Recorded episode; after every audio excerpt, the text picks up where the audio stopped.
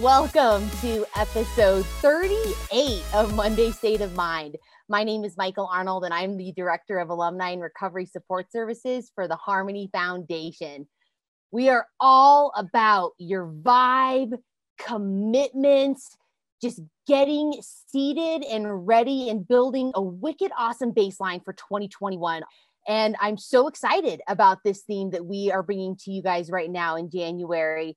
And so before we get into this episode, which is an awesome continuum of episodes 36 and 37, I want to tell all of you to head on back to episode one.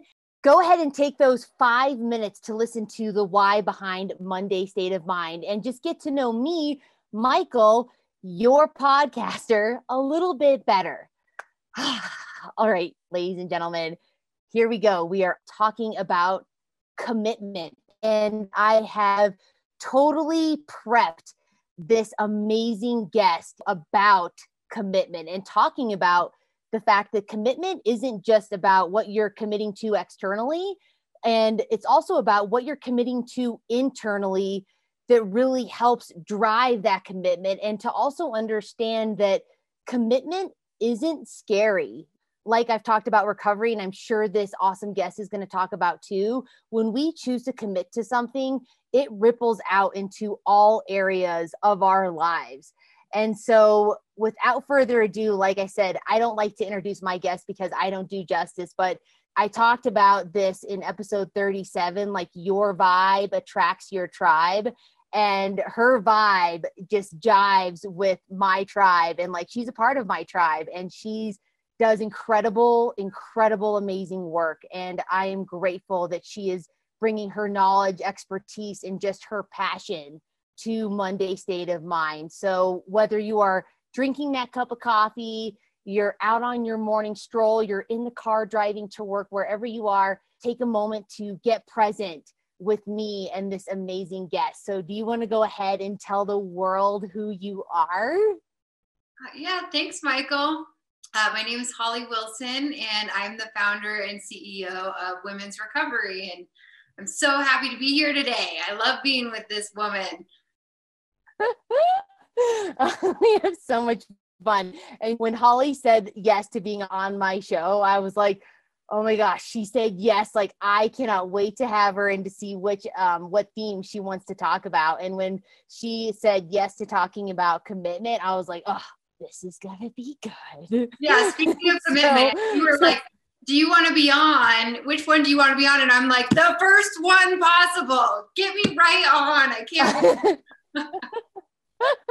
I was like, yes.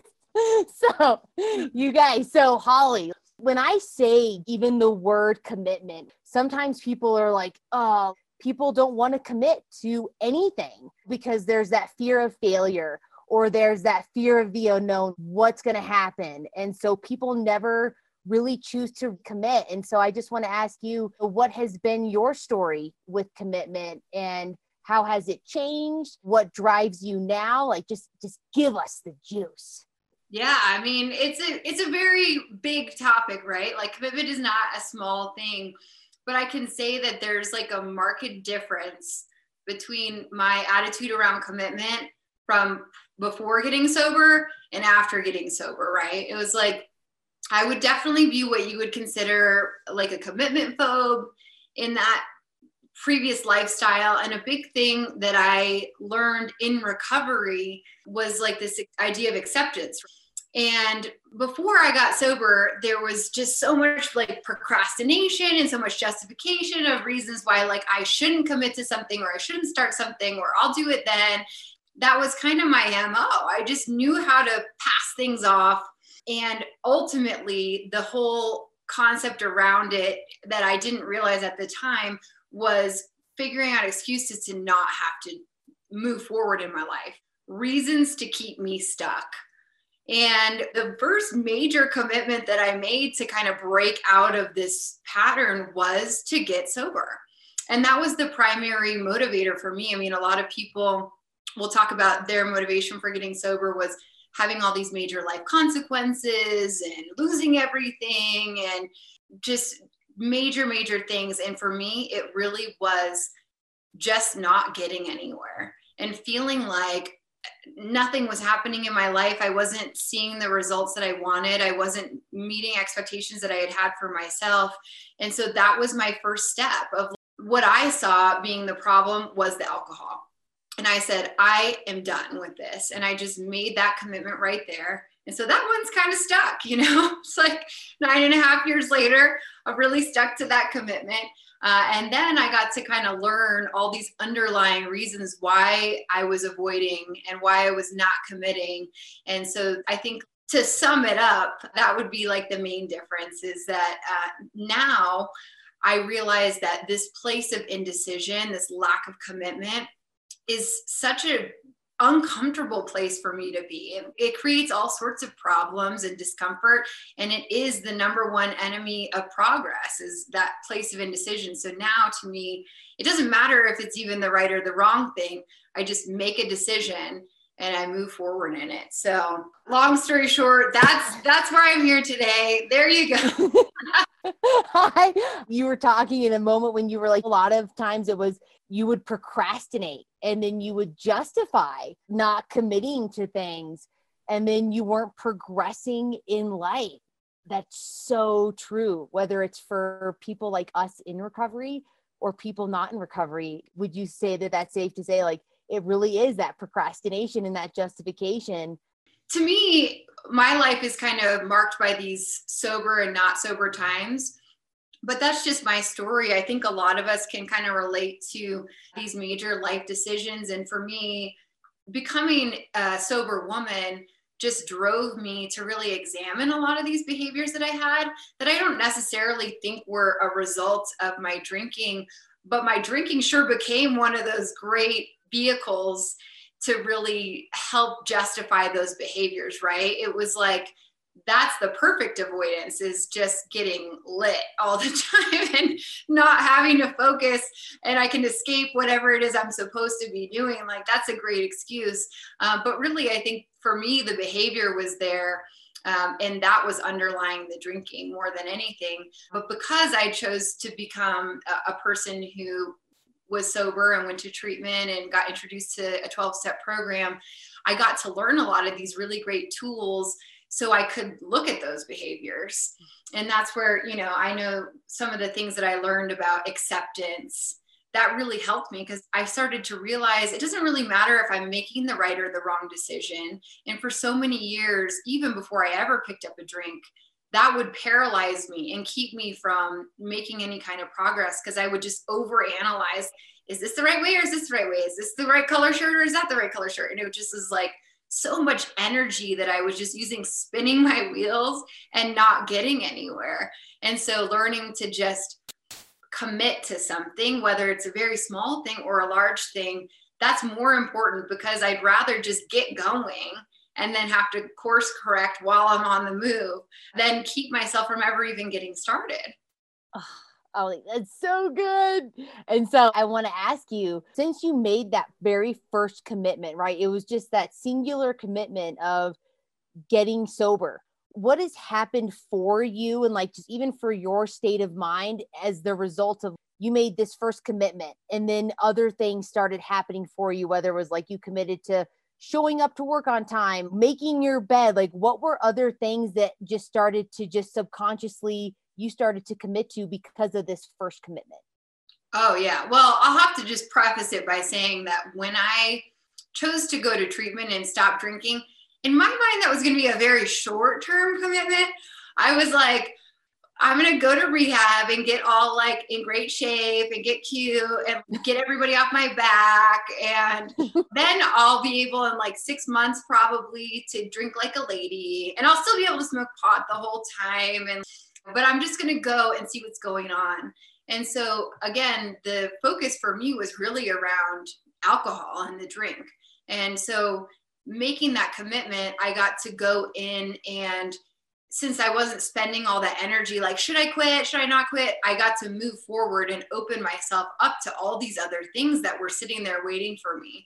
And what that looked like for me wasn't just about getting, you know, fit and learning how to not piss everybody off. It was like, wow, I was introduced to all these parts of myself that I was unfamiliar with, parts that were hurting, um, parts that were really strong and brave, parts that were very motivated and determined, things that I maybe even did know at one point, but had been dormant for so long. So it became it, a whole nother world opened up to me that I wasn't ready for because I was so stuck like in the purgatory of indecision for so long that I couldn't get to that next place to even be able to see. I kind of think of it as like climbing a mountain, right? And and once you get like to the ne- the first little hill, you're like, okay, I can see better. And so then I got to see, oh wow, there's so much more that I can get to. And so I would have to say that initial commitment helped open me up to seeing how much further I could take that. And that's ultimately what kept me in sobriety was that things had gotten really good really quickly because I had committed to the process. I remember being in treatment and starting to get this idea that they were going to make me want to do this sober thing a little bit longer than I was originally committing to. And the thing that I realized there with the help of a lot of like counselors was that that drink would always be there. That lifestyle would always be there. Everything that I had already been doing, I already knew that and I could always go back to that. And so I thought to myself, well, why not just keep this going? And so I then, after, you know, like 45 days in treatment, was like, I'm going to commit to one year. That's what they keep telling me. They just say, keep making it, you know, just make it a one year and see what happens. And fortunately for me, climbing up the mountain, I got to see better and I felt better and I grew stronger. And so it just made it so I wanted to keep going and eventually getting to that one year of recovery mark and all the challenges that I was able to get through sober on the way and the way that I was able to now like kind of meet life and meet challenging situations um, head on instead of running away and avoiding them. It was what ultimately helped me learn that I could do just about anything that I wanted to in life. And so, being a mom, having a business, um, all these other things that I am so proud of myself for achieving fundamentally came from making that first decision and then taking it one day at a time from there. Something that you said that really stuck out to me is that when you started that commitment of being sober, you got to learn about parts of you that you were unfamiliar with, like you had unfamiliar parts. And I was like, that is so rich right? Because unless we choose to lean into that fear and that uncomfortability of committing to something, we're never going to know other parts of us. And the fact that you said that, I was like, that's where the magic happens is being able to like learn and embrace these unfamiliar parts that are dormant until we make a commitment. I was like, Holly. Yep. Yeah, the power is there. That's where all the power is. I mean, there's so much uh, discomfort and disease that comes along with this indecision and just waiting and it's like just doing something propels you forward and yeah. whether it's not on the exact track that you wanted you're that much closer to something else and then mm-hmm. you can always switch over and push off over here or go off over there like nothing is set in stone and i think that's something that you know in my uh, commitment phobe ways, I was always so afraid of going in the wrong direction that it was paralyzing. And then when I just started to kind of have that faith of what people were telling me to just try it, it's like it can't be worse than where you're at right now. And that ultimately, I think for a lot of us who get sober, that's why we end up doing it because we're like, man, anything but this, right? And I was desperate enough to try it and fortunately for me, I had enough good experiences right in a row, which was pretty much all of them, of this works, just accept it and go. And that that's that's where all the magic happens. Yep, it's it's so true.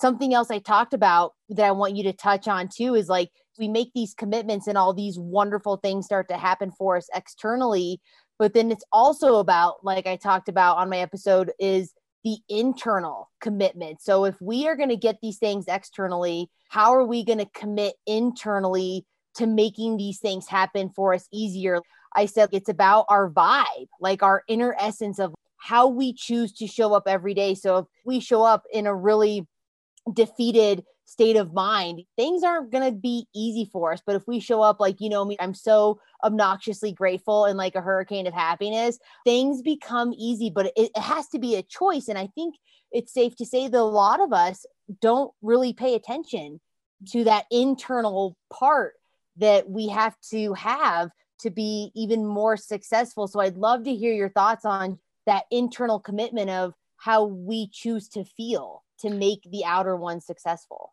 Yeah, unfortunately, this is another gift that I, was given to me in recovery, right? Is learning how to have dominion over your internal state. My son talks about all the time. He's like, My brain just made me do it. I just felt that way. And we have to learn, even as children, we're not usually taught that we get to choose our thoughts. And it feels like our thoughts often are just kind of running rampant on their own which in recovery we'll refer to often as like self will run riot and like well you know la da da da wherever they go. And uh, and that was a gift was learning that i get to choose. I get to choose my intention for the day. I get to choose to focus on you know what i can contribute to the world instead of what i'm not getting out of the world or from other people and so i really think that setting that internal landscape is where you're going to find all this fruition. It's thoughts and actions together. And for like a lot of clients, I'll talk to them because they're like, you know, this woo woo God stuff or spirituality. I'm like, well, how about physics? Because matter is created from energy plus vibration. So the energy is your thoughts. Mm-hmm and I mean, you've probably felt that sometimes where your thoughts are going so much, you feel like smoke might be coming out of your ears. And the vibration is what you say. So your thoughts plus your words is what you manifest into the world. So without having both of those in alignment, again, you're not going to create what it is that you're wanting to create in your life. So I do think that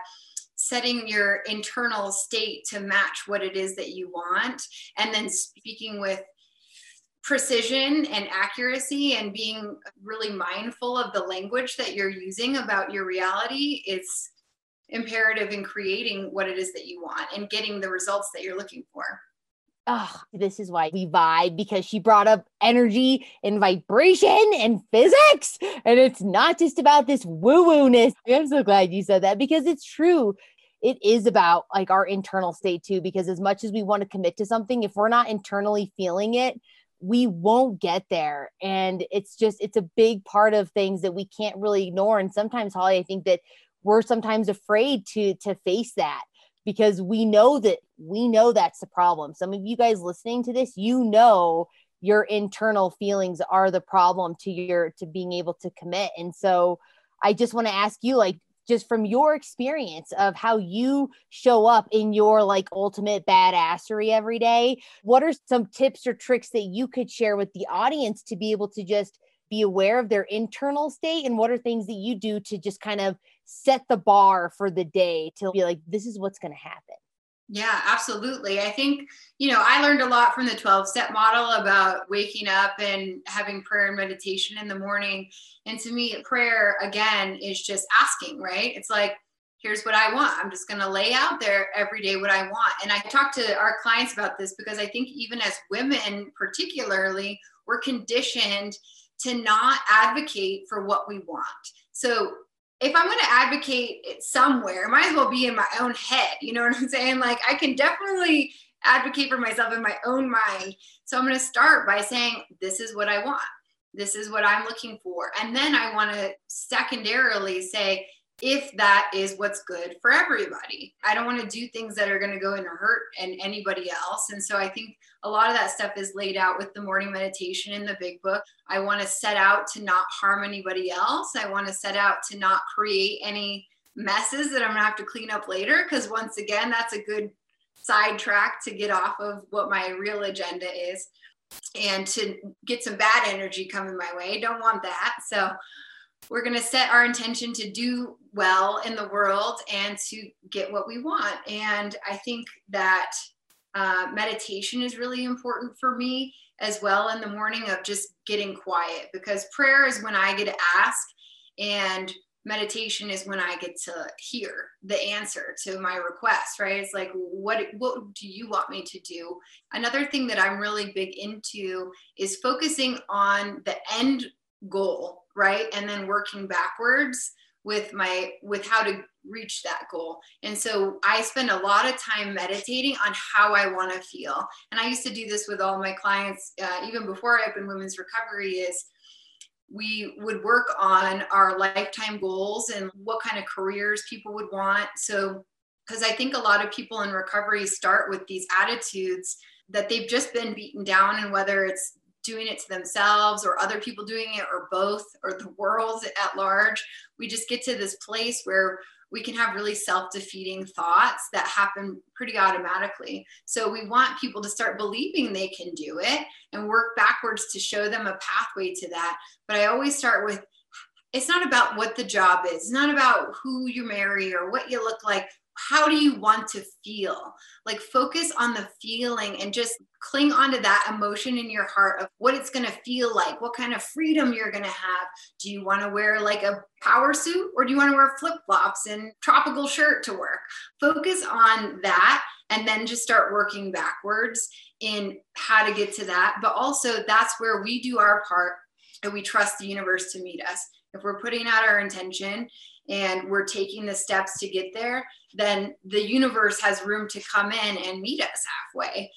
And I know I touched on this for a second, but another part of what we have to do is in that meditation and prayer, we start to get really familiar with that voice in our head, which I think is just a cumulative voice of kind of all the voices that we've collected over the years from our parents, from our siblings, our family, uh, people in school, friends, people who have been really hateful and mean to us and harsh and haters. And, and we'll we'll kind of collect all those voices into one. And i think that that's what will automatically happen if we're not mindful to choose our thoughts. So part of the process of meditation uh, and for me also individual therapy is getting to examine where those things are coming from and if they're serving me today. Because if they're not serving me today, they got to get out of my head, you know? And I love that you said yeah, that. Yeah. You got to get them out. If it's not serving you, then it's time to get out of there because there will always be haters. There's always going to be tough stuff. Um, and some of it's really easy and some of it is really hard and more deeply ingrained in our core being. And so if we want to really get what it is that we want, we have to be willing to do that deeper work. Yeah.